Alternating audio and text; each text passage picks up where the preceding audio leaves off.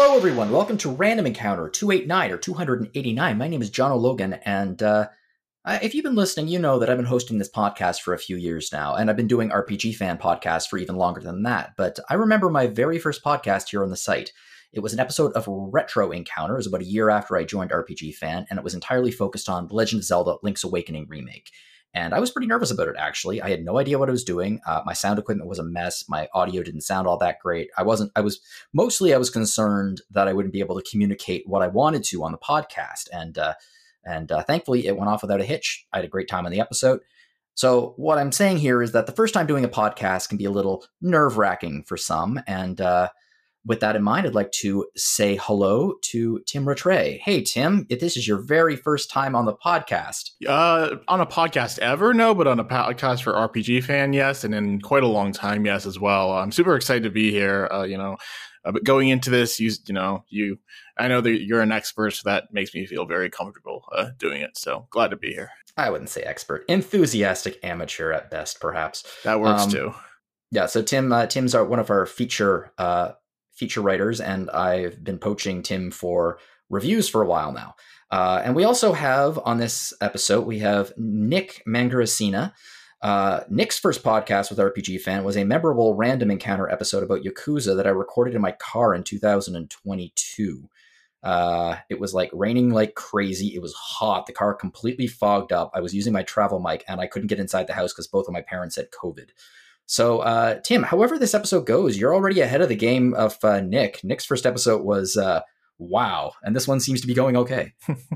yeah, I mean, uh, you know, I can't, I can't complain. At least there's no COVID involved. That's that's that's that's a, that's a one up, you know. So. Yeah, that is that's always a one up. Um, so yeah, we're going to be talking about uh, two games that came out recently. Uh, just a programming note, you might see. I mean the the I'm trying to figure out the, the right way to put this. The uh, the spiky blonde haired elephant in the corner. Uh, a game is coming out uh, next week, or at least review, at least uh, not next next week, the week after that. Um, that uh, many people are looking forward to, and because of that, we might be doing a special episode on it uh, next week. We might be uh, preempting uh, Rhythm Encounter just so we can talk about the uh, uh, the rebirth. Um, but for this one, we're just going to be talking about some cool games here. So just giving you a heads up, we might have an episode next week as well. Uh, first up, we're going to be talking about a piece of DLC, which is actually fascinating because it's not. I would I would say from everything I've read, it's more than a piece of DLC. It's essentially its own game, uh, and it is Eastward Octopia. So Eastward was a very highly anticipated action RPG that released back in 2021. Uh, it featured some incredible pixel art. It had partner based mechanics for puzzle solving and exploration, a little bit like Mario and Luigi RPGs. And uh, the story was about a post apocalyptic underground world. Uh, for some people, it didn't quite live up to the sky high expectations. That being said, uh, many, many people really enjoyed it. Izzy reviewed it for the site, and Izzy gave it an 83. Uh, I believe, Nick, that you enjoyed it a little bit more than that. Yeah. Um, uh, you know, and and I would even say that the go, going into the DLC and with your expectations set that it is a DLC, I think I think that's what exceeded it. Mm. Um, the full game itself, I would probably agree with Izzy about mm-hmm. an 83. About an 83, uh, and that's the thing. Yeah. An 83 isn't bad. No, no, no, no. And in fact, uh, I, I think that um, you know if you have high expectations of the original game, that would make sense that you might be a little disappointed. Uh, I I had uh, uh, done a small little preview event for it mm-hmm. um, for another site and um, was very it was greatly anticipating the release um, and I played it on my Switch and I loved it you know um, but uh, I didn't have very high you know I, I, I saw the pixel art and I thought the pixel art was the the winner there the the what shined the most. The big draw? Uh, yeah and it's gorgeous. I mean that that mm. game the original Eastward is just gorgeous. Oh yeah it absolutely is um, I would say that it's like I said, it's it's the draw, it's the thing that really drew your eye to it. Literally, for most people, you know, the pixel drew your eye.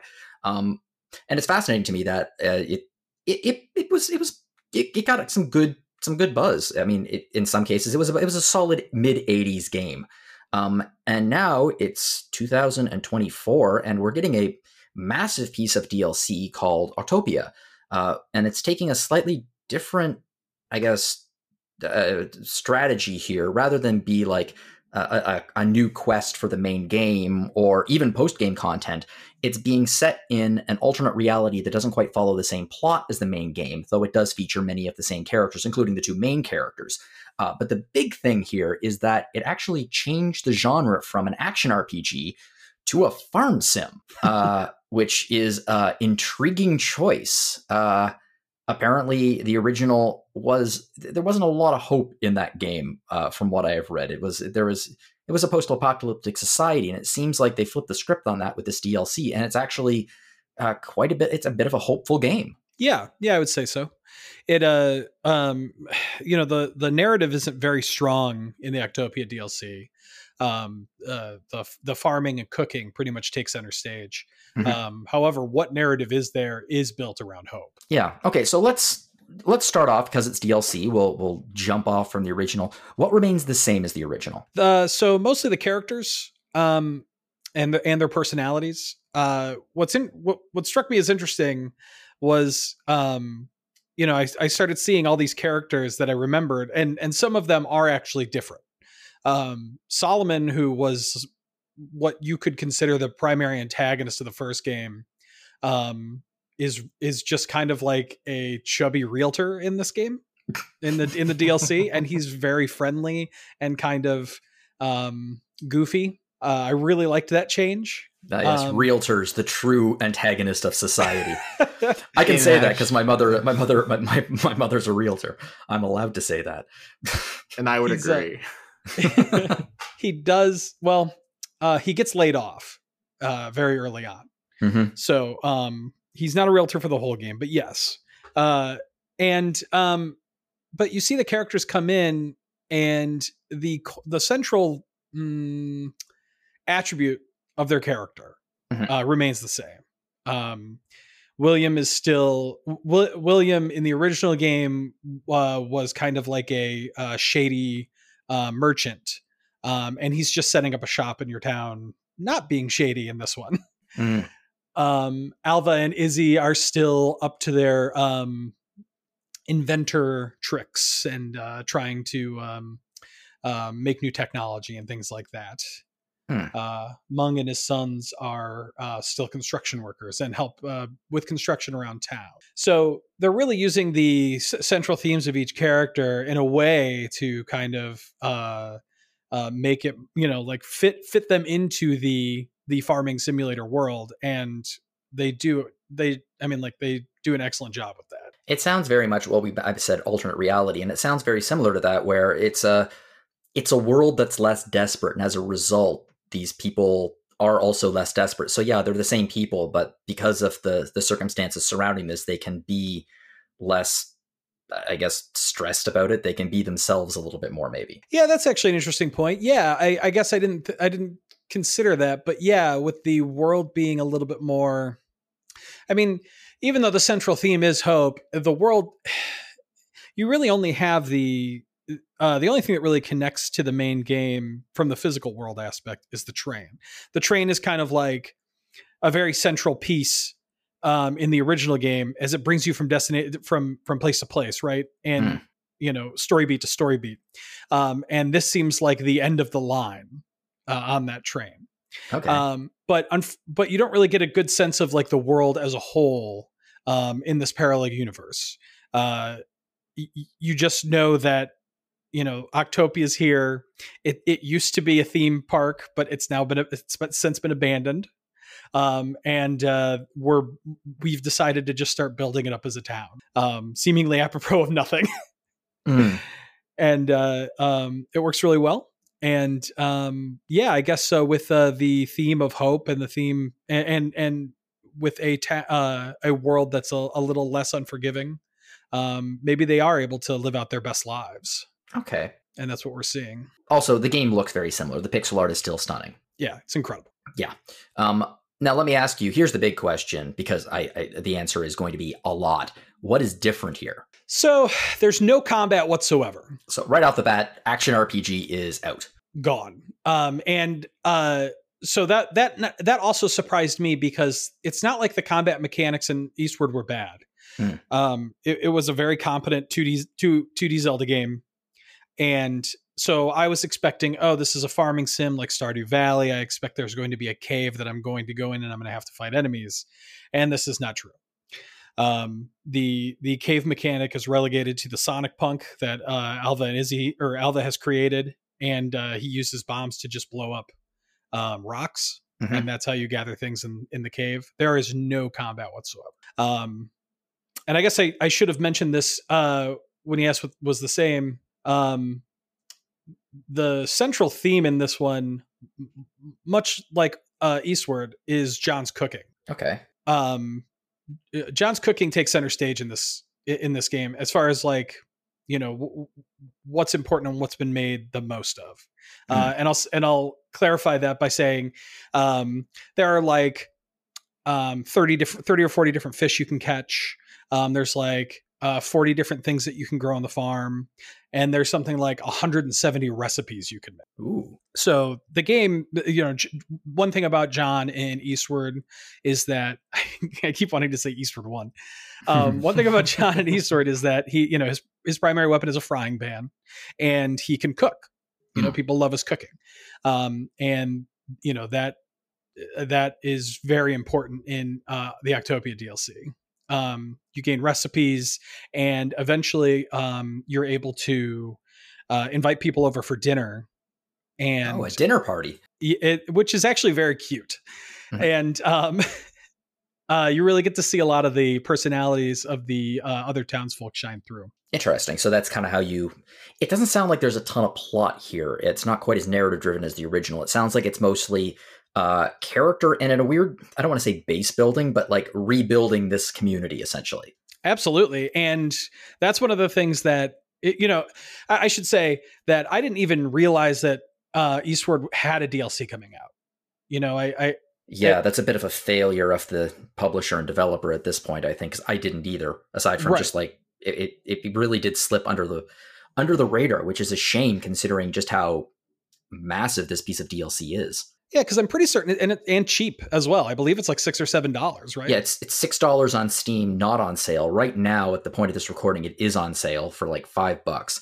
that's uh, insane. Yeah, as I understand it, it's like twenty hours worth of content. Yeah, I I I, I put about I so I hundred percented it, and I Mhm. put about 24 hours in. Yeah, that's so that's a great value for your money. Yes, absolutely. Yeah, actually, I'm I'm actually curious because it is so different. Is this something they're selling separately from the main game, or do you have do you have to have like actually bought this RPG to play this farming sim? Because they do seem like they're playing to very different audiences. It's it's a DLC. You have to buy, you have to have the original in order to play it. Okay. which again I think is a an interesting choice because it seems like this game is such a departure from the original that it very easily could have been made into a standalone game, and it probably would have gotten a little bit more fanfare than a piece of DLC for a uh, a game that got released uh, in 2021. They also could, uh, you know, if they spin, it off into its own game, um, you could charge more for it too. I'm Yeah. not saying go go nuts, but I mean like e- even four dollars more to put it at the ten dollar price point. You know, this is a very good ten dollar game. Yeah, it, it sounds like it. So it's a steal at six dollars. Truly. Yeah. Well, aside from the cooking, there's also, I mean, like I said, it's a farm sim essentially. So, how do the farming mechanics compare to, say, a dedicated farm sim like Stardew Valley? I mean, they're essentially the same. Okay. Um, you plant, yeah, you uh, you till the soil, you plant the seeds, you water them, and then after, and as long as you're consistently watering them, uh, they grow into plants. It's Harvest Moon. Yeah, y- yes, and um, you know, uh, I, I feel like, and maybe it's just because I haven't played a farming sim in a little bit, Mhm. but it felt like things were kind of accelerated. Like they wanted the DLC to kind of be a, a quicker pace. Mhm. You know, like that we know this is a DLC, so we don't want this to to drag on. So the narrative beats do actually come. Um, I don't want to say quickly, but like the pacing is very good. I've heard that the pacing is actually uh, better than the original game. The original game, from what I have read, it starts out pretty slow. The pacing in the first few chapters is a little weird, so it sounds like they may have learned their lesson from that. Yeah, yeah. Uh, it- you know, the the narrative is also a little bit heavier in the first game too. So if you're not, you know, if you're not really resonating with the heavier narrative, or maybe it's not heavy, maybe it's just that it's a little dismal and bleak, Mm. and that can kind of wear. You know, um, So I feel like the the narrative in Octopia is a little more, you know, upbeat, and so it's a little bit easier to kind of it's a little more palatable. hmm But it's also just very it's very light, and it and and like you said, it's it, it is more character driven and more about the town. Um, the heavy narrative stuff is very short and just at the end. Mhm. Um, but otherwise, it's very focused on the the farming, um, the fishing, the gathering, um, and the dinner parties. uh, what's the overall goal here? I guess it, it's is it very much like a farm sim in the sense that it's very it has an open goal where it's you know just build up the farm, build up the community, or are you heading towards something specific? So it is kind of open, build up the farm, build up the community, and the limited options for building kind of, you know, um, really emphasize that point.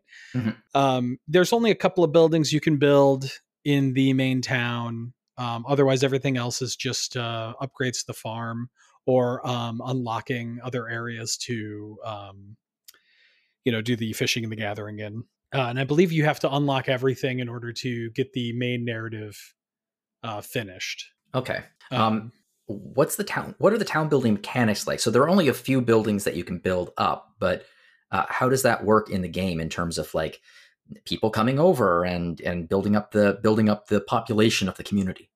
So the you know there are only few. Sadly, there are only a couple of people that actually move into town.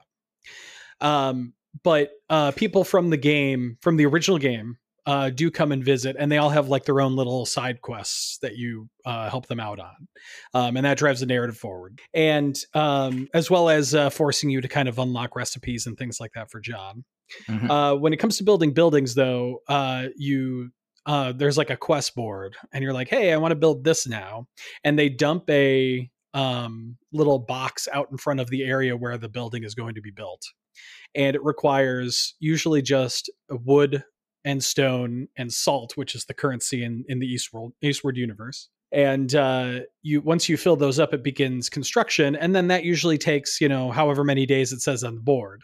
Hmm. Now, if you invite the construction crew over for a dinner party, uh, I believe it halves the time um, the construction takes. Uh, provided you, there's a little mini game with the with the uh, dinner party thing because each piece of food has like a stamina restoration number to, towards it, Mhm. and um, you what what'll happen is based on how many people you invite over for the dinner party, you have to hit a certain stamina number, and so you're essentially planning the dinner right with the with the recipe with the food that you have on you Mhm. and so uh, as long as you hit that stamina number then you get a bonus and so with the construction guys that that bonus is um, a reduction in the time of, for construction Hmm. So it pays to uh, pays to have them well fed. yes absolutely everybody loves food everybody loves being well fed Yeah.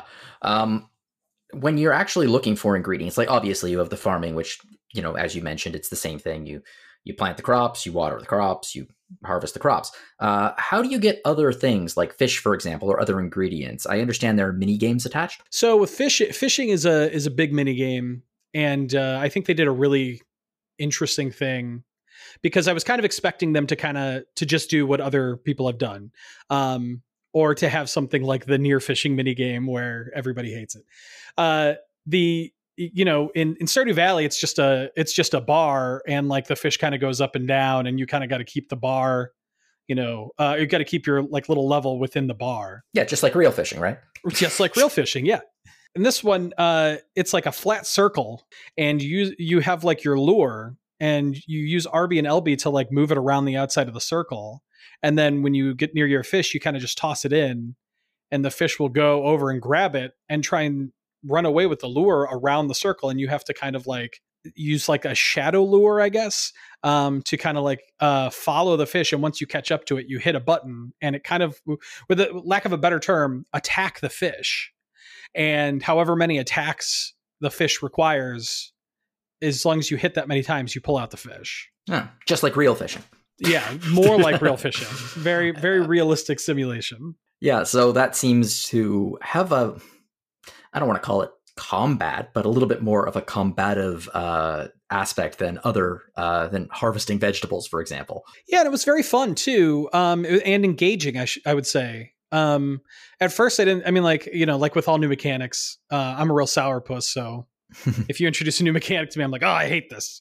Uh, but I, I, I warmed up to it really fast, and uh, they have uh, multiple lures. Um, one's a power lure, uh, which reduces the amount of hit uh, attacks uh, you need to perform on a fish in order to pull it out, but it's Mhm. slower. And there's a speed lure, which hits for less power but follows the fish faster. The other, I mean, you also have to get resources, and I think you mentioned that uh, interesting name, Sonic Punk, uh, is how you uh, you know you you explore the mines. So Sonic Punk is controlled by a uh, an arcade style cabinet, which is a bit recycled from the original. The original, I didn't actually know this until uh, I didn't I didn't realize this. At least I think I knew it back when it was released because I talked about the game, but I it, it, it was a refresh. Uh, Earth Earth Earthbound. Uh, Eastward had a retro style RPG that you could actually play through called Earthborn, which That's uh, resembled Dragon Quest quite a bit.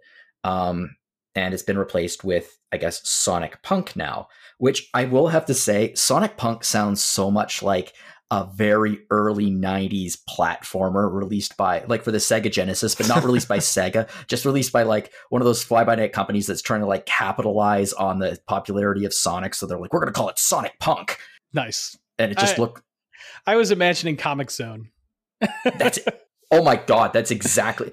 Sonic Punk could be another name for, yes. Yeah, Okay. the the Shawn Michaels character in, in Comix Zone. Yeah. Yeah. Um.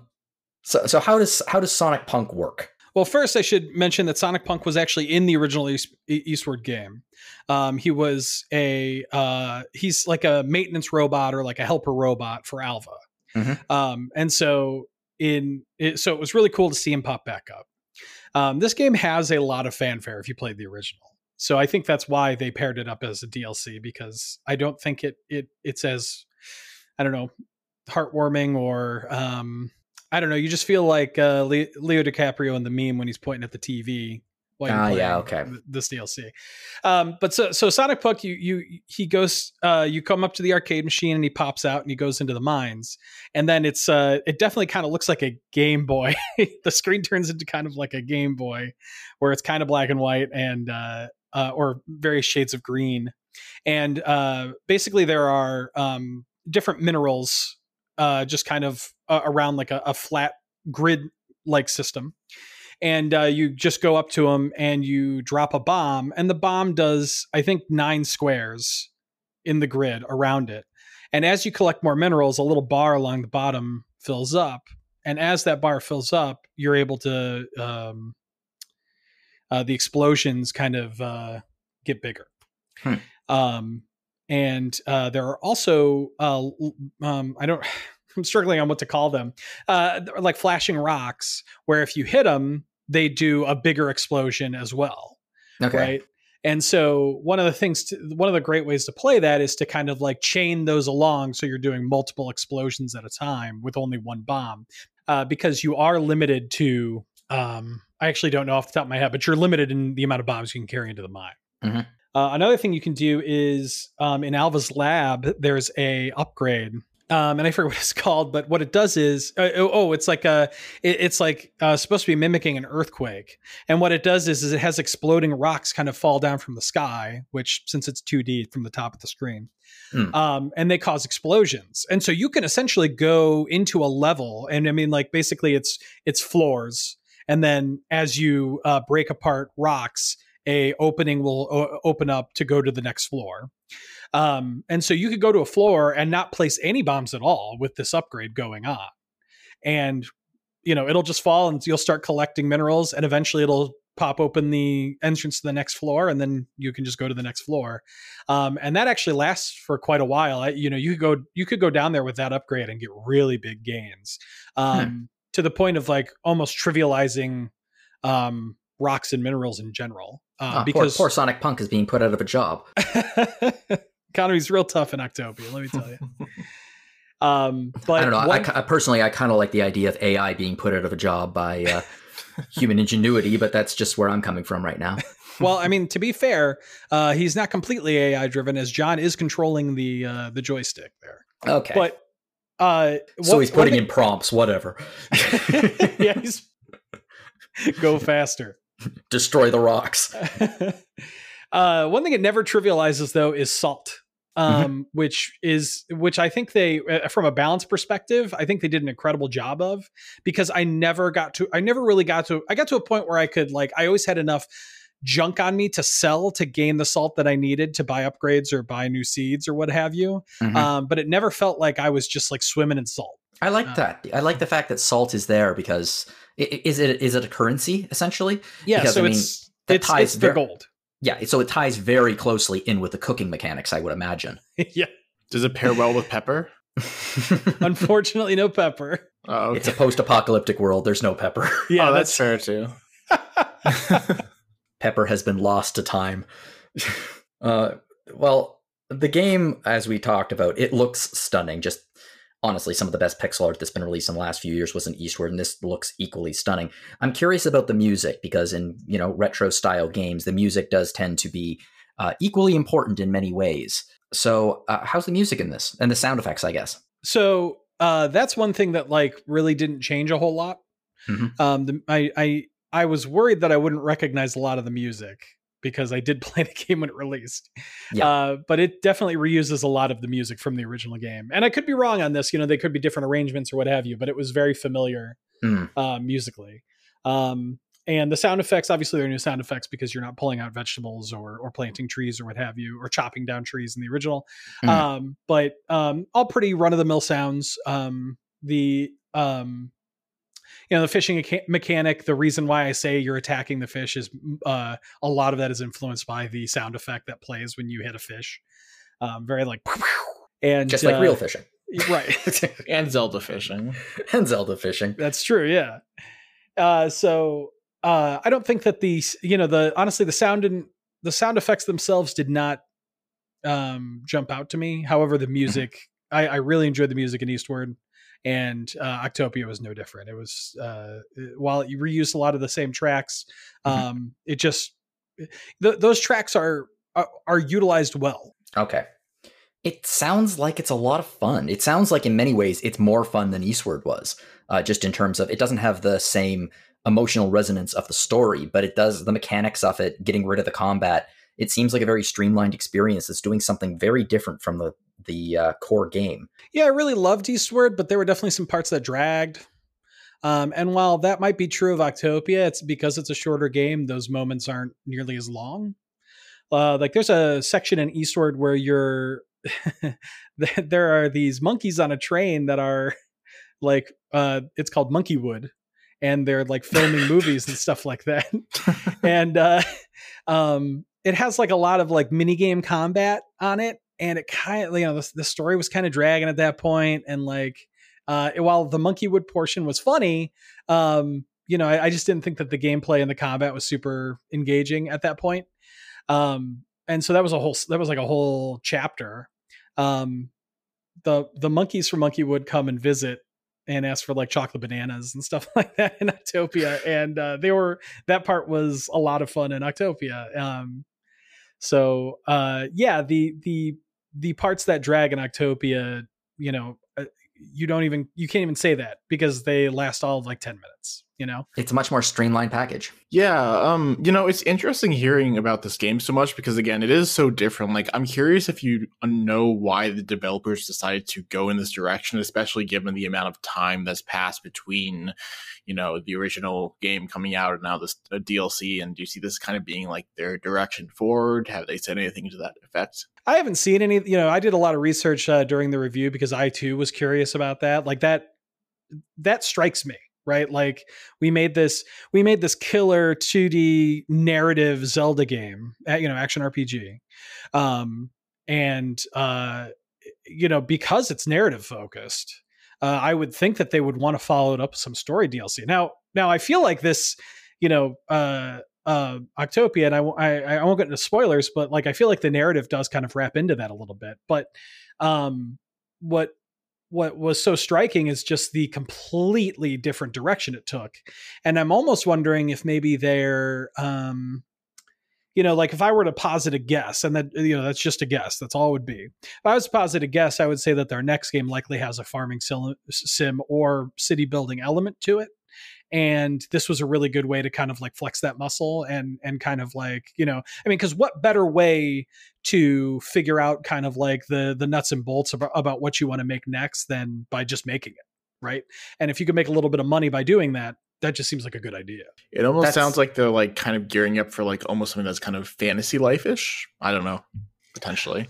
What a great game yeah it's interesting they they're so if if that is the case they're treating this very similarly to how uh how uh, Guerrilla Games treats the DLC for the Horizon series. Like the Frozen Wilds, which was the DLC for Horizon Zero Dawn, was very much a prototype for Horizon Forbidden West, and presumably the DLC for uh, Forbidden West is also very much a prototype for the the next game. So it's a smart way to uh, I guess develop something within a shorter time frame to develop your skills in a way that means that the first time you try something isn't going to be the big release. Yeah, and using the framework that you've already established mm. and because your pipeline has already existed for that game, it should be easier to develop assets for it. Um, yeah. You know, games I've worked on the worked on on the game dev side, um, you know, when development really starts cooking, that's when things actually get done Mm-hmm. You know, because like you get into a prototyping stage and it's just kind of like it's not stagnant at all, but I mean, like it's also like, almost not tangible. Yeah, you're working from a you're working from a uh, a place where you know what you've got essentially, right. right? Which is a better place to be. Whereas you're prototyping, you're constantly coming up with ideas, new ideas are being created. Of course, there's a lot of new ideas introduced in this game, but they would have been based on the framework that had already been developed. So, yeah, I think that's a I think that's a good point. Hmm. Well, uh, Nick, thank you for jumping on and talking about uh, Octopia with us. I think that uh, our fearless leader, Mike Salvato, might enjoy this title. Uh, I, I, think I will mention it to him. Um, but, uh, uh, well, I'm going to pivot right now because much like controlling Sonic Punk looks like playing a Game Boy, we're going to be talking about something else that looks a lot like playing a Game Boy. Indeed. Uh, we're going to be talking about an RPG roguelike and a console that I don't think we've ever really mentioned on Random Encounter before, and that is the Playdate. You know, I think it's a console that probably people haven't even thought about in a year, at least unless you're mm. like in a very specific scene. You know, it had its momentary splash. But yeah, I'll get I'll let you finish your uh, your your intro. It's just it's interesting to think about. It totally is. Uh, just for those who don't know, uh, the Playdate is a small handheld console with aesthetics that are pretty similar to, I'd say, a Game Boy Pocket, uh, just smaller package. It's a, it has a super super sharp black and white screen uh, one bit graphics. There are two buttons on it, a B and an A. There's a D pad. There's also a crank on the side, which we'll mention in a bit. Now, the Playdate was announced by game publisher Panic in 2019 with an intended release date of early 2020.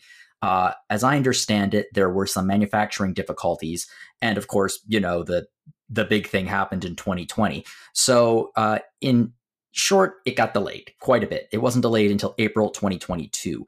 Uh, to quite a bit of fanfare. This was a really cool little product, and a lot of people really enjoyed it. Uh, it also had a very interesting release schedule for the games at the start. Rather than buying the games one at a time, uh, Panic released an entire season of 24 games in 2024. And then every two weeks, two new games would automatically be downloaded to the console for free, as the price of the season was built into the price of the console. Uh, nowadays, it seems like they're going for a more traditional method of release with games available on their online storefront to download. However, the console is also open source, and a lot of the development tools are also open source that allows for side loading and downloading of games that are not officially supported. So this has become a bit of a a bit of an indie darling game just for the very very uh, low entry fee to develop for it. Um, it's a console that I've genuinely been interested in for a long time because it's just so goddamn cute. And Same. it's a retro it's it's retro throwback in the best way possible, I think. However, I never bought one, and neither did anybody else on staff. However, Tim, you have a play date. I do. In fact, I, I bought it maybe a month ago, so I'm still in that. They're still doing the cycle where like t- at each week you get two different games from their first season. Mm-hmm. Um, but also on top of that, because I you know get this new thing and I'm like I want to try out all you know what, what it has to offer. I'm going in, I'm like side loading things. I'm going into their catalog and bought a few things. Um, and came across this game we're going to talk about in a second called Under the Castle, which is an RPG uh, uh, Rogue game released last December. Uh, I just kind of kind of realized like how much charm there is to this device because you know when you when you like think about it you're like okay like it's a throwback to the extent that like you have to have a light over you because there's no it's not a backlit screen this is like mm. going back to that era but it really like just it for me somebody who grew up at a time i mean i like you know was of an age when like my you know dad had an actual game boy and i remember that like mm-hmm. like yeah, it just it just brings me back to that childhood in just the charm and just the earnestness around everything. I guess is, is kind mm. of a mm. word I would use.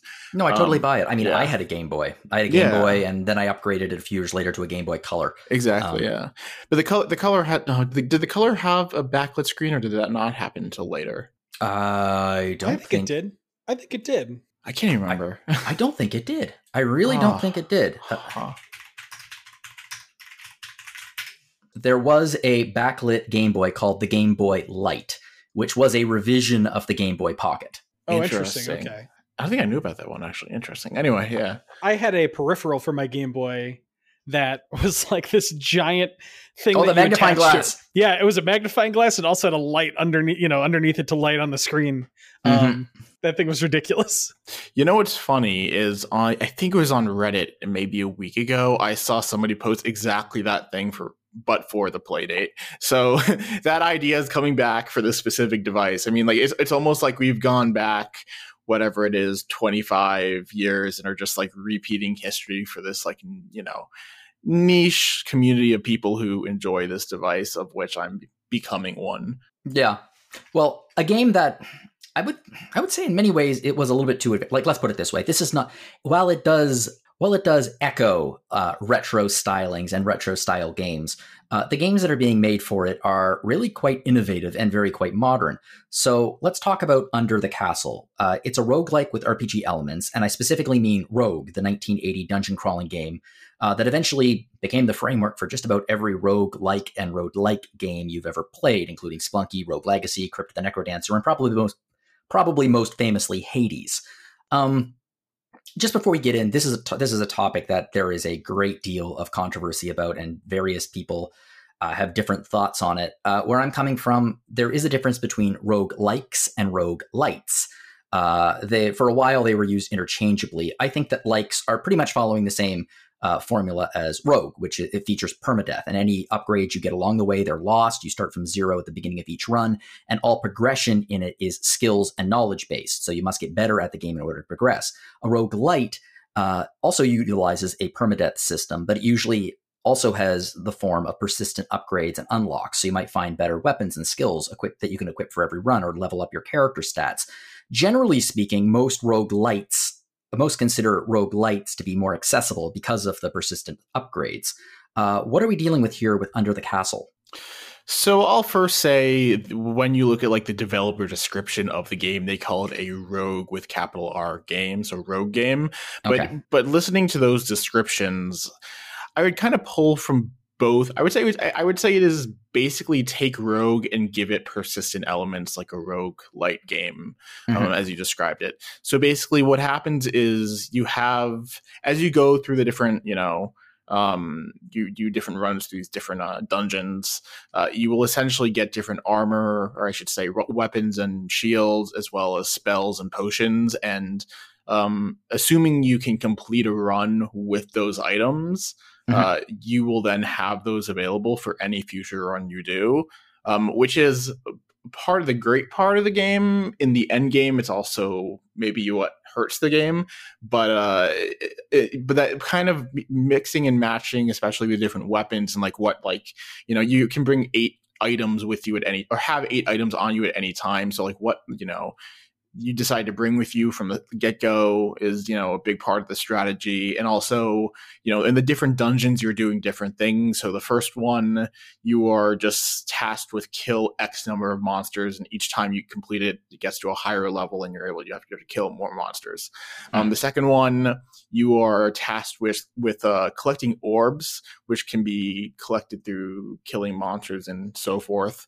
Um, and those take up space in your inventory. Uh, there's, you know, as you continue on, there's a mechanic through which you can offload those and continue going. But um, and then the last one kind of combines those two by having you have to pick uh, having you pick up keys in order to free prisoners who are in the dungeons. So you kind of have to like both be it, it, it, adds you know it, it, it adds an extra layer of difficulty i would just say. Um, and you know each of those kinds of requires a different level kind of thinking like do you want to be a dodge tank and just kind of get out, get out of the way of monsters um, where you don't need to? Or you if you're you know more just aggressively fighting monsters like what's the most powerful way you can do that? Um, and then also I think, but there also is also a skill element, and I'll, you know, I think, and I, that's actually something I really love about the game because um, you know these are kind of bespoke it's not randomized in the sense that like you know they randomize uh, each level layout instead it's kind of bespoke layouts that are kind of randomly you know picked from each time you go down a flight of stairs hmm. and sometimes you'll land on a level where it's like okay uh, here are three enemies that have projectiles, you know, and if you line them up correctly, you could just have them kill each other. um, and then also there's other, you know, I'll just give one other thing is like with the items, um, you kind of learn over time. Okay, so there's a flashlight item or, or something of the sort uh, that uh, illuminates a dark room, but you can also use the freeze ice item to like see where enemies might be in that same room if you don't have the light item. Mm-hmm. Um, and then yeah, so and so the, again, again, anyway, the different tactics you start to use as you go deeper and deeper into these dungeons is uh is also a part of it. So I, I would say it's a mix of everything, but ultimately, it's gonna feel a lot like the classic rogue game in just actual gameplay. Yeah, it's fascinating that there's multiple uh, there's multiple dungeons here, which I suspect is uh, both because they want to differentiate themselves from Rogue, but also because they're the game is on an ultra portable handheld, uh, and as a result of that, each dungeon crawl. It doesn't sound like each dungeon crawl would be considered epic. It seems like they're pretty bite-sized, easy to easy to complete, but they're still challenging. Yeah, I would definitely say so. I think, especially early on, the goals are, you know, very slight. So, like, you know, you may be killing five enemies or getting two orbs. You're going to be done very quickly. Um, it's as you get further into the game, uh, you know, those numbers just go go up, and there are more difficult things at lower levels uh, to, mm-hmm. you know, face. Um, so I would say it gets a little more, I guess you could say epic, but at the same time, you're also will have discovered all the weapons probably at that point. So like, you know, that element's gone. So it, you know, where it gets le- a little less epic in one way, it gets a little more epic in another. Uh, See, but. it's interesting because we were talking about roguelikes and rogue lights uh, a little earlier and uh, persistent upgrades. I don't necessarily consider the ability to unlock new weapons, for example, make, to make it a rogue light because just because it's a new weapon doesn't necessarily mean that it is making the game easier or making it easier to get deeper into the dungeon. In fact, new weapons provide a great deal of replay value because they provide you with a different method of progression, but that doesn't necessarily mean the same thing as easier. So yeah, and actually that's that's one of the great things about the design of the game is that you have things that are like, okay, this is an AoE weapon. Oh, this weapon, mm. you know, will help you dodge, or this shield will help you dodge, or you can use these things together and it'll give you even more of that. Mm-hmm. Um, the problem comes into play. So I'll, I'll just I'll just like kind of cap off what I was saying before a little bit with the structure of the game is that once you've completed all of these dungeons seven times, um, you are then led to what is the best part of the game, which is the final boss, where they utilize you know I, I, won't I won't you know go into all the details, but they essentially use all the different mechanics of the game you have um, in order to best this boss. And once you finish that, you're given a sword and a shield that are extremely overpowered and just to be absolutely nullify using anything else other than just for the fun of it because your best run will always be with these more powerful items mm. um you know i don't know i don't know how, how much people go into spoilers here or if how much people would even care so should i should i just say what what these things are or? yeah sure if uh, if anyone is worried about that you can skip ahead for a bit uh, and uh, but yeah, go ahead. Yeah, okay. So the shield gives you a ton of health and also makes any projectile that hits you do zero damage.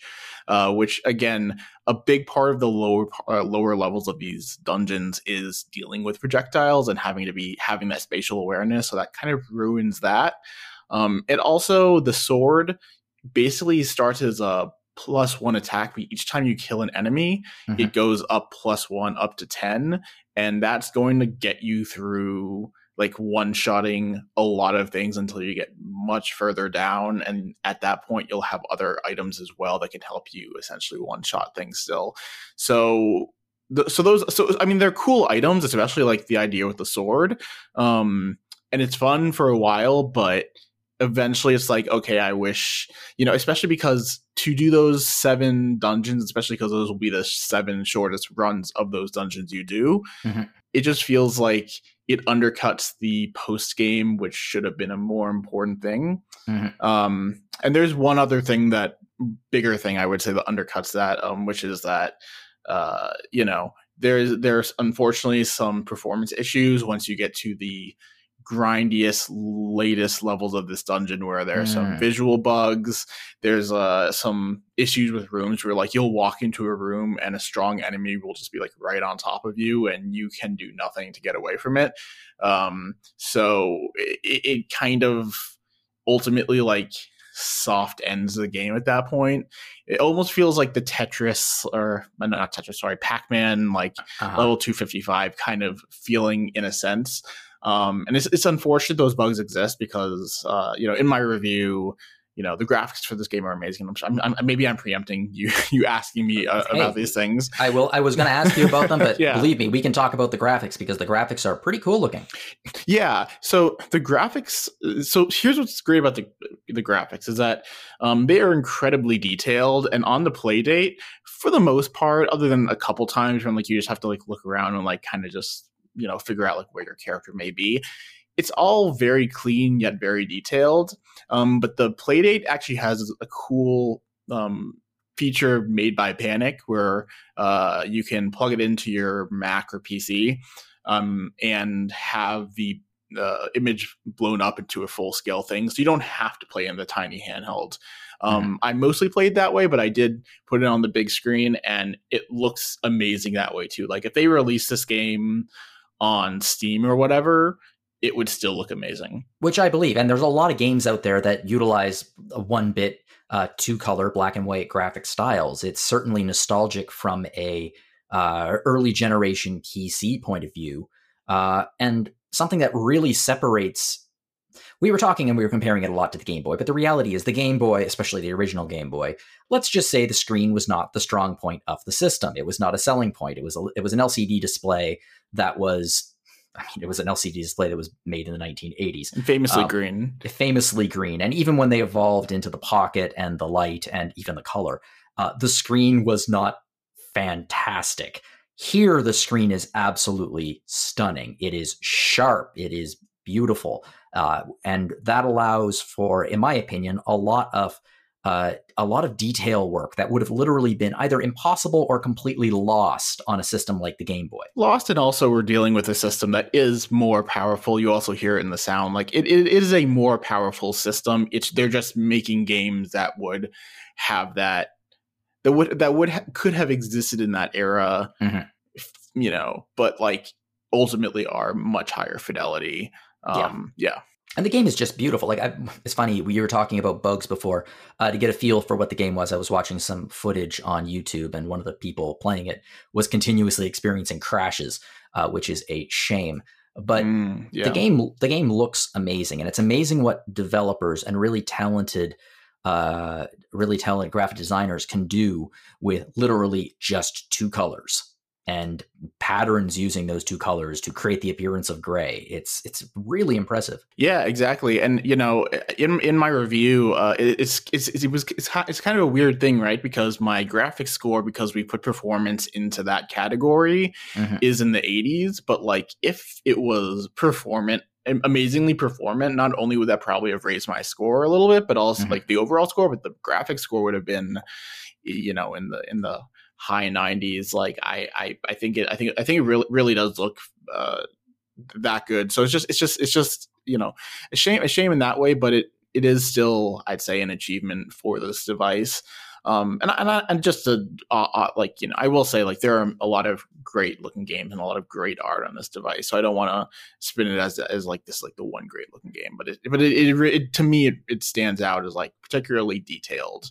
I think it's a beautiful example of yeah. doing more with less. Yeah. Um, and speaking of doing more with less, I mean, you you had to knock the graphics score because of the performance. One place where you didn't have to knock anything was the sound. How's the sound in this game? So the sound is amazing. Um, all the sound effects are super crunchy. Uh, there's a little like noise every like little every time you like hop along with your character. It's all, all so all the sound effects are great, but the music there's a different theme for each. Uh, of the different dungeons. Um, and there's kind of this somber theme that plays in the overworld. But when you get to the boss, there's like two different boss themes for the different phases of that fight.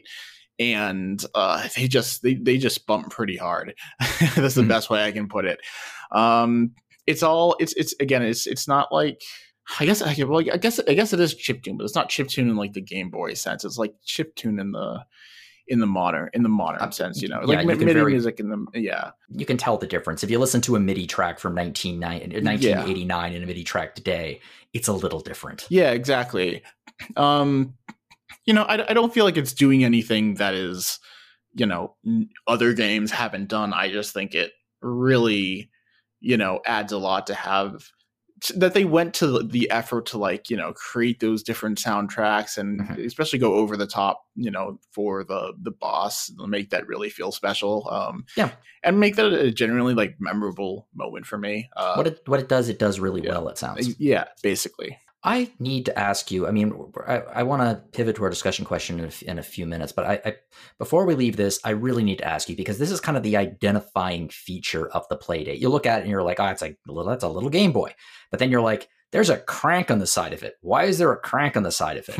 uh, it's undeniably the eye-catching part of the Playdate. How is it used here? And it, actually, after you answer that, if you wanted to, if you have an opportunity to, uh, how is it used in some other games? Yeah. So honestly, mostly what I'm going to probably talk about is other games because here. Uh, it's not used very it's to, to any important effect i mean and it doesn't have to be i don't think for a playdate game to, to be good.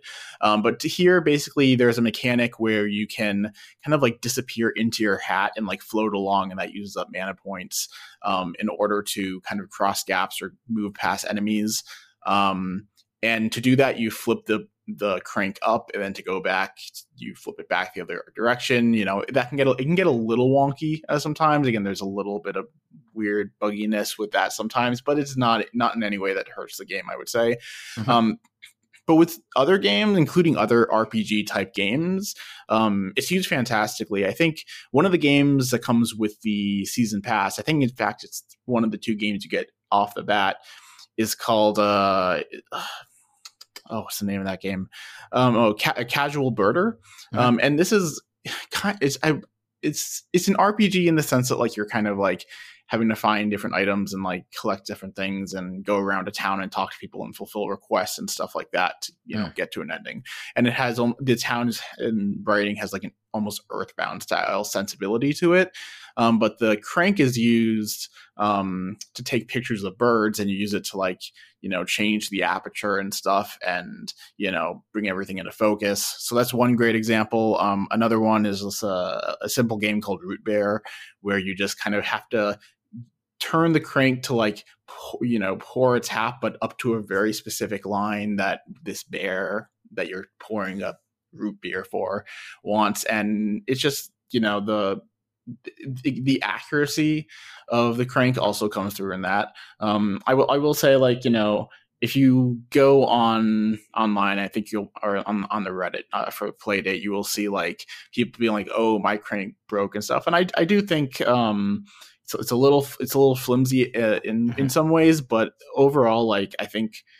Yeah, I mean, it, again, this is a whole conversation in its own right, but yeah, it it is definitely like the big reason to like invest in one. It's fun. Something. Yeah, exactly. That that's that's the point. Yeah, it's fun, and I appreciate the frustration that they must be feeling, but I mean, whenever you introduce something that moves like that, you are introducing a uh, a new point of failure into the product, which must be considered and weighed. And I think that they, I think that they may have looked at it and been like, "This is a Game Boy. We need to do something to differentiate it." And then they came up with the idea of a crank, and that's interesting. That that's very Nintendo. Actually, is introducing something Yeah, which makes people go, point. "Why are you doing that? That's just stupid." Well, actually, it's kind of cool. Okay, yeah, it's, yeah, it's fun.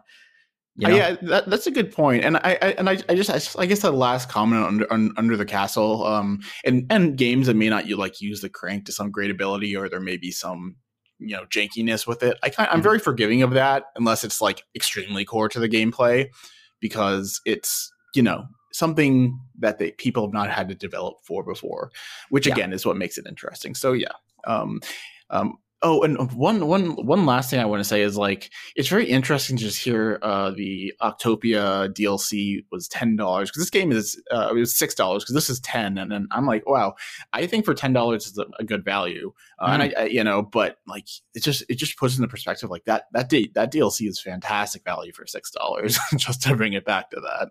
Oh, I mean, uh, we could have a conversation. I, I, we already have a discussion question, but a decent discussion question in the future would be uh, value for your money for uh, indie and double A games versus the value for your money for triple A games. Uh, and I don't think that there is even remotely a question about that, where uh, indie and and double A games give way more value for your money. Yeah, Yeah, Like- a lot of the time. Not even close. It's it's it's remote, especially if you look at like I guess current the current poster child of AAA excess, Suicide Squad Kill the Justice League.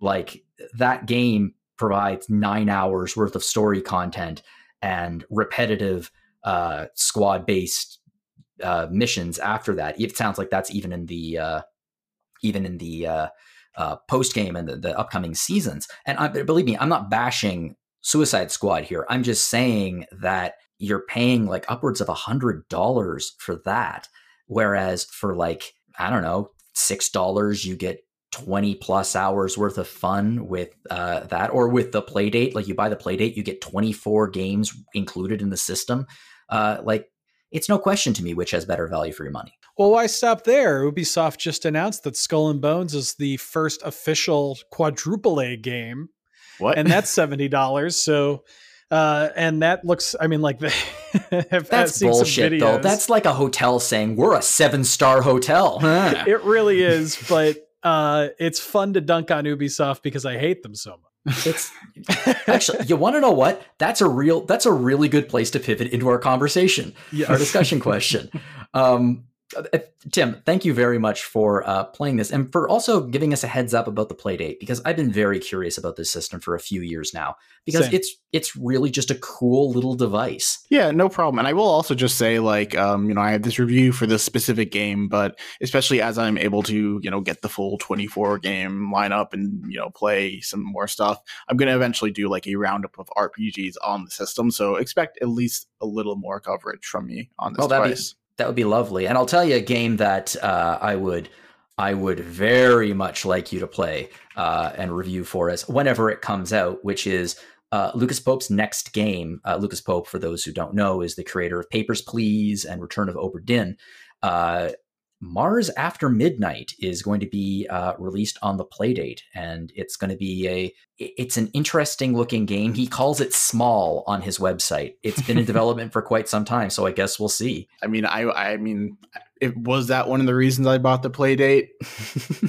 you can, you know, you can draw your own conclusions. I mean, you look you look at the Playdate's graphics and you're like, oh yeah, this is pretty much in line with both Obra Dinn and Papers, Please. Exactly. Yeah, both Yeah. both games which are are arguably revolutionary. Yes, revolutionary. Uh, okay, well, let- let's pivot to the discussion question now because we could talk about that for quite some time.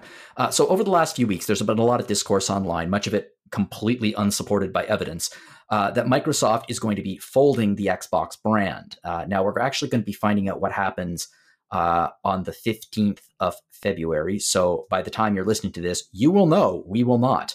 Um, you will know if we sound like fools in this conversation, if Microsoft's just like, nope, we're shutting her all down. Um, so anyway, there's been a lot of noise about this, and frankly, gloating in advance from much of Sony's fan base. Uh, this entire experience has really got me thinking about toxic brand loyalty and how it can be detrimental to the video game industry and, to be frank, any industry as a whole.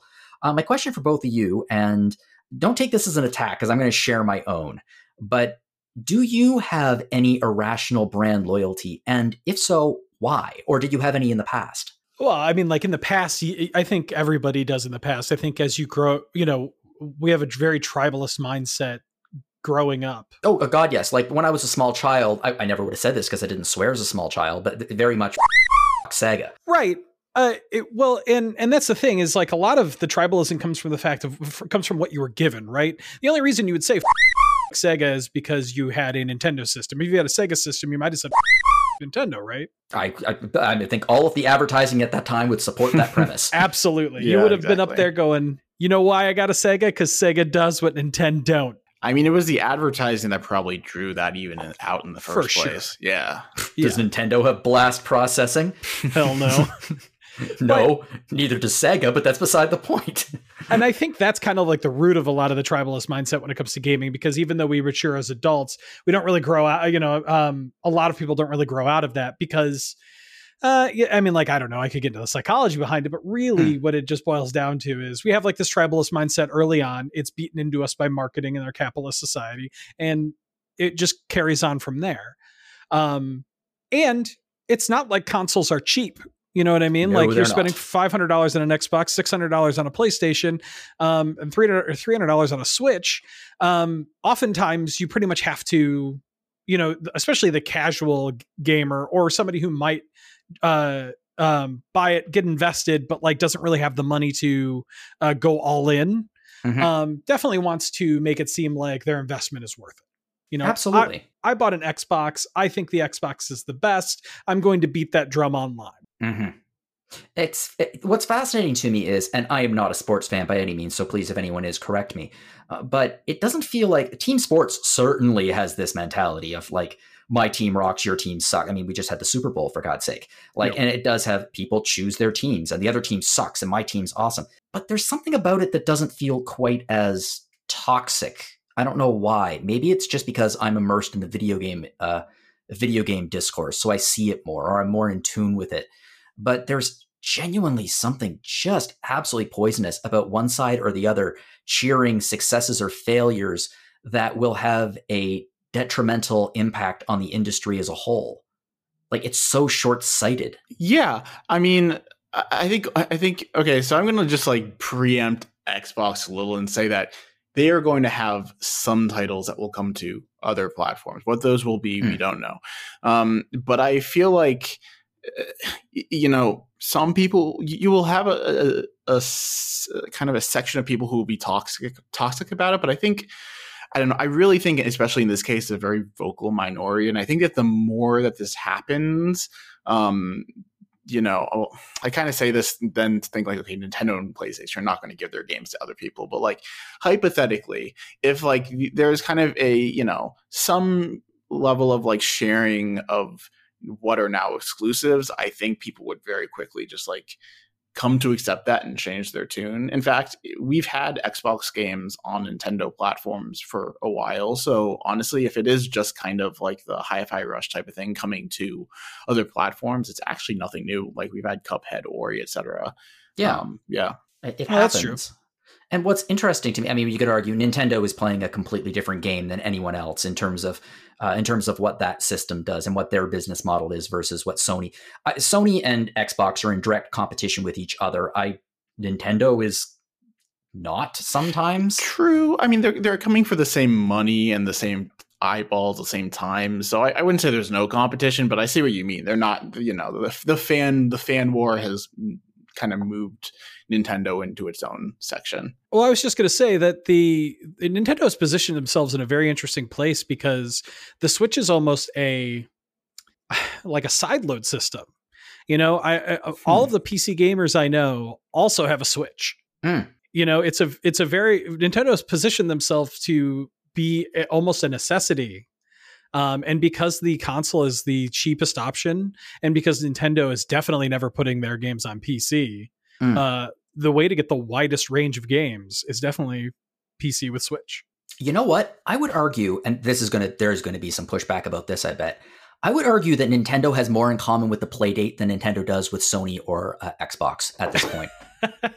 Well, o- other than the fact that you know it's, Nintendo definitely doesn't like actual side loading, uh, I, I I could I kind of I kind of see that I kind I can I can see that actually. Yeah, but I mean, they are very much a, I don't want to say, not necessarily peripheral console, but they are almost in a different section of console than PlayStation or uh, Xbox. And incidentally, I think that people who are predicting the death of Xbox or Microsoft are idiots. Um, dramatic Absolutely. idiots. They're fools. And you know how I know? It's because two years ago, people were talking about Netflix and saying the Netflix earnings are dead. Like Netflix is dead. They've lost. Really? Or people who just last year, when Bob Iger took over, saying Disney's dead, Disney's going to be bought out by Apple. Are you an idiot? No, they're not. It's Disney. Like people really do like to speculate online about things that they don't know what they're talking about. And basic logic seems to impede brand loyalty uh, in a way. And incidentally, I I'll give you a perfect example that I'm living with because I'm not looking down on these people. For literally my entire life, I was a Pepsi drinker, and I felt Coke tasted like crap. Um, and here's the funny thing Eh, that's stupid. Logically, I know that's stupid. And I, I actually quit drinking Pepsi or cola uh, about 10 years ago. It was the only vice I had, and I quit it um, because it was way too much sugar. Uh, but even to this day, like if I drink a Coke or try to drink a Coke, my tongue will reject it. It will absolutely reject it as a valid, a valid beverage. Um, and if I drink a Pepsi, I'll say, mm, that's really, really good. I can fully recognize that the differences between the two beverages are minimal at best, but my perception and my innate brand loyalty and how my brain has been wired to perceive them genuinely does make a significant difference in how I perceive the tastes of the two beverages. And I feel like that's applicable to Sony, to Microsoft to Nintendo to any kind of brand loyalty, where because you are loyal to that brand, if you try the other brand that is directly opposing to it, your reaction, even if it is delicious, is still going to be negative. Yeah, I mean, actually, my, my own uh, kind of thing I was going to bring to this is kind of similar in in in a way, um, and it has to do with Apple actually, which we mentioned briefly before with Disney. Um, you know, I because I grew up with Apple. My dad was an Apple, you know, fan. Like had you know, and so that was like the technology I was surrounded with. Um, I would listen to you know the Andy Ihnatko, Leo Laporte podcasts in the car with my dad. Like so, I was just kind of like guided wow, into like yeah, I, yeah, name. Pro- I haven't heard myself in a little while, but um point point being like i think ultimately though i took the wrong takeaway from it was that i just was like oh well apple is clearly like clearly just like better than everything else because i didn't have exposure to anything else. Um and actually to be fair, this kind of loyalty I had to Apple and like rejection of anything anything else um, is what got me my start in writing. And uh, I started off as a mobile games writer in 2009, um, and so it kind of put me there. But eventually, like I remember, it was uh, it was some Star Wars MMO. I'm not even a big Star Wars person, but for some reason, the Star Wars beta MMO or beta of the Star Wars MMO on a PC at my cousin's house. Uh, Would have been the High Republic, maybe. The Old Republic. The Old Republic. I said the High Republic. That's the, that's Disney's new thing. Yes, I think so. If it was like 2010, 2011, that was what it was. Mm. Um, yes. Yeah. Okay. Uh, oh, actually, the Old Republic I think came out in 2008. Well, well Old Republic. It's, it's not Old Republic, but it, I think it was. It's not. It's not the no, it's not important. Whatever it, it was, yeah, a, it was yeah, a, yeah, yeah, yeah, yeah. But but uh, anyway, but the, the point the point is that like I I played this uh, beta on like a PC and I was like, oh wow, like that was actually super fun. And then I built my own PC and, and realized, oh, this is great too. And now you know I'm I, my rhetoric would be like, oh, I mean, I still like use Apple products mostly, but like like I if somebody asked me like what phone should I get now, I would just be like, yeah, every phone is basically going to give you the same experience. Um, hmm. so I I feel, I feel like I feel like you just kind of once uh, uh, you know i guess with actual taste as you were talking about like physical taste there's something a little different going on there but as you just expose yourself to like more different types of things i think you naturally just kind of grow out of that but maybe that's you know i think again we're i guess it is a little different when it's like an actual exposure. basis. yeah yeah. Well that's just a maturity thing too you know what i mean? Like i i feel like you wouldn't have done that if you weren't capable you know if you weren't capable of opening up your mind and being like oh okay this is this this new experience is it, it, it is different. It's it's positive. Hmm. You know, it, going into that experience and being like, well, PCs suck, and then playing it and enjoying it, I mean, like I've definitely met people who will enjoy something and still refuse to admit that it was any good because it doesn't match the platform they're on or Mm. uh, you know it doesn't match with their personal tastes what have you um uh, my my father is the exact opposite where he hates everything apple you Mhm. know and there's just nothing you know I, I, I was probably that way when i was like a teenager but as an adult man i you know i- if somebody has an iphone i'm not offended by that why would i be offended by somebody else's cell phone choice Yeah. my father comments Yeah. on it every single time he sees an iphone I- I'm a massive Apple fan. I love Apple. I have an iPad. I have a I have an Apple Watch. I have an iPhone. Uh.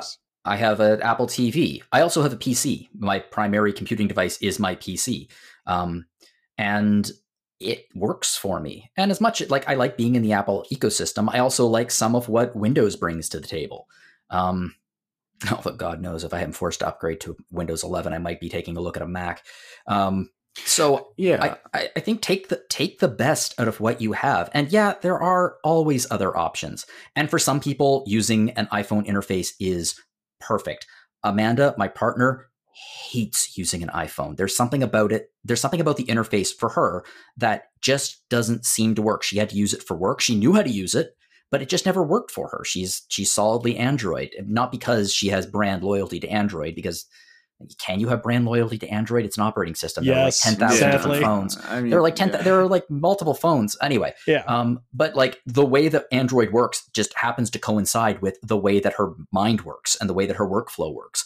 And I don't think there's anything wrong with having a preference. And I don't think that's what we're talking about. I think people can have preferences. Absolutely. I can prefer Pepsi than Coke. The problem emerges when you develop a toxic resistance to that and you think Coke sucks. And it's like, no, clearly Coke doesn't suck. A lot of people like Coke. It's not your preference, but a lot of people like it.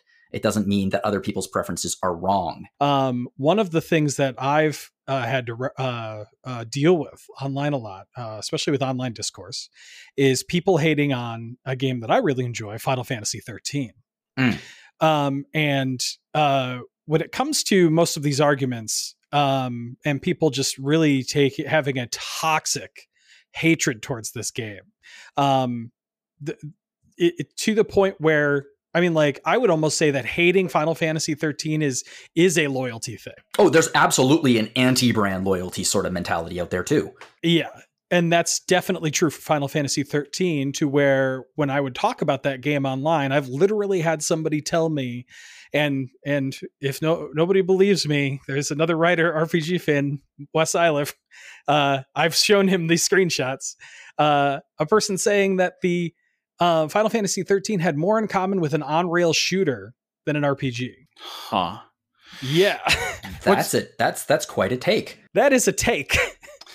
I, you know, I wish I could even know because, frankly, like the fact that people have bemoaned that game so much has just stopped me from even trying it, which is its own problem. Uh, truly one of uh, m- m- one of my favorite battle systems in Final Fantasy. And there's nothing wrong with that. That's the, that's the thing. It, there's nothing wrong with it. Um, and it's I, I agree. I mean, this is this conversation was a gateway into talking about internet discourse because while all of these arguments existed prior to the internet and Reddit and and Twitter, etc., like we've always had toxic uh, fan bases, always had toxic opinions.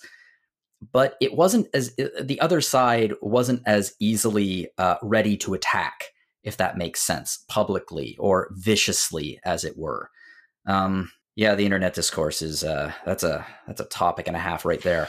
I mean, I I almost just I got I just got to throw it in there because it's just so topical. Just how uh, you know everybody will have a different opinion on Final Fantasy VII remake uh, and where that direction is going with the story. And I'll be honest, like as somebody who actually just for some reason really just love I can I can give reasons, but why I super I loved what Final Fantasy VII remake is doing, and actually even liked it even more than the original Final Fantasy VII. Like Wow. I've I've had like I have had like urges to be like very defensive against like very harsh rhetoric against it. So I could I would almost say like I- could see how how someone could fall into that trap pretty easily without it being like even meant like malicious in some way, you know? Oh, and you know that there's going to be people like very much like oh god, I do not want to bring this person up, but very much like uh, uh, when the sixth Harry Potter book got released, like people would walk around wearing shirts saying Dumbledore dies just because they enjoy spoiling it for people. You know that if if a certain character does or does not die, the internet is going to be postered with people who are just thrilled to death to spoil it for everybody else. Well, YTMND, do you remember the YTMND where the guy would drove by the line of people buying uh, that Harry Potter book and they just yelled, Snape kills Dumbledore? Yeah, it's like it's just it, that's the problem is those situations used to be fairly isolated in the real world. Now it's just online and everywhere. Okay, I feel we're moving into a bit of a get off my lawn territory, but um, I want to thank you both for talking about this. We are clearly not going to come to a conclusion. I know for a fact that regardless of whether uh, a certain character dies or not in Final Fantasy VII Rebirth, people are going to be pissed off. They're going to be pissed off because they died. They're going to be pissed off because they didn't die and they changed the story. They're going to be pissed off because Cloud and Sephiroth didn't kiss. Uh, or I'm be, be pissed off, pissed off or, or be pissed off because they did. Like that's the this is just what's going to happen. Yeah. And unfortunately, the discourse about the game and the actual quality of the game is going to be somewhat muddled within that uh, that horrible internet discourse brand loyalty crap. So we're going to be talking about FF7 uh, Rebirth next week. Uh, and I'm really, really excited to hear what our reviewer uh, thinks of the game. So, uh, if you'd like to support us here at RPG Fan and support our work covering games like this, we've opened up a store, and you can find it at www.rpgfan.com/shop. Uh, what I would really like to direct your attention to right now, though, is the book. So, uh, a few months ago, this has been in the works for quite a while. Uh, we teamed up with Hyperplay RPG and we released the RPG Fan Review Card Collection. Uh, if you follow us on Instagram or any of our other social media, uh, you know that our reviews are often summarized into review cards uh, that are created for it. And we've taken 300 of the review cards and we put it in a book. And I love it. It's so cool. I have it on my shelf. I just, it's, it's a really, really cool little book. And uh, if you want to support us, take a look at it because it's great. I just think it's really, really great. Obviously, I have brand, ba- I, I, am, I am ballast towards our brand, but I still think it's awesome. Um, Another way that I'm biased towards our brand is by promoting our podcast. So, uh, if you want to also support us, you can check out past episodes of Random Encounter. Last week, we chatted about two games with Re in the title Granblue Fantasy Relink, which I'm still in disbelief is actually out, and Persona 3 Reload. And as I mentioned, next week, we're going to be talking about another Re, which is Rebirth. Uh, we also have Retro Encounter. Now, I was actually on Retro, I was going to say I was on Retro a few days ago, but I'm recording the episode immediately after I record this episode. Uh, and it's going to be uh, a chat with Solosi about one of our favorite characters, the Dragon of Dojima himself, Kiryu Kazuma. So uh, super appropriate given that this is the year of the dragon. Uh, we're also going to be, uh, we also want to put a spotlight on Rhythm Encounter, which is RPG Fans Music Podcast. Last week was an off week. Uh, it will be back soon with an episode focused on the music of Final Fantasy VII. Like I said, we may or may not be preempting it next week for the Final Fantasy VII episode. We're going to see. I have to talk to Mike about scheduling and we'll figure all that out. But absolutely, Rhythm Encounter is going to be back very, very soon. If you'd like to get in contact with us here at Random Encounter, you can do so by firing us off a message to podcast at rpgfan.com. If you have any ideas for discussion questions, as you can tell, we like discussion questions and we talk about them a lot. So fire us off a message there. Uh, if you'd like to get in contact with me directly, you can do so by sending an email to jlogan at rpgfan.com. You can also find me on Mastodon at jonologan at mastodon.social. I am not the only person on this podcast with a social media presence. Nick, where can we find you online? Uh, you can find me on Bluesky, uh, nickmanwrites.bsky.social. Cool. And Tim, where can we find you? I'm at Timber Trey on Twitter. Uh, and again, thanks for having me on the podcast. It's been fantastic. Super fun. Absolutely. Look, it's been an absolute joy talking to both of you about these games and talking to you about this, uh, a topic that can inflame the emotions, to put it mildly. uh, I wish that we could have gone on for considerably longer talking about that, but I think it was a pretty good little conversation. Um, if you enjoyed this podcast, you can please share it with your friends. You can help us get the word out there. Please rate us on iTunes, your other podcast players of choice, and leave us a review if you'd like. Uh, again, Nick, Tim, thank you so much for joining me. Tim, thank you for coming on. I really appreciate it. Your first time, your first podcast can always be a bit nerve wracking. I think that it was. I think it went great. Uh, I, I, I enjoyed it a lot, and uh, it was also on something that was you know fun to talk about because it is a fun thing. So it is very much. And everyone out there, thank you for joining us, and everyone listening, whatever you're playing, have fun.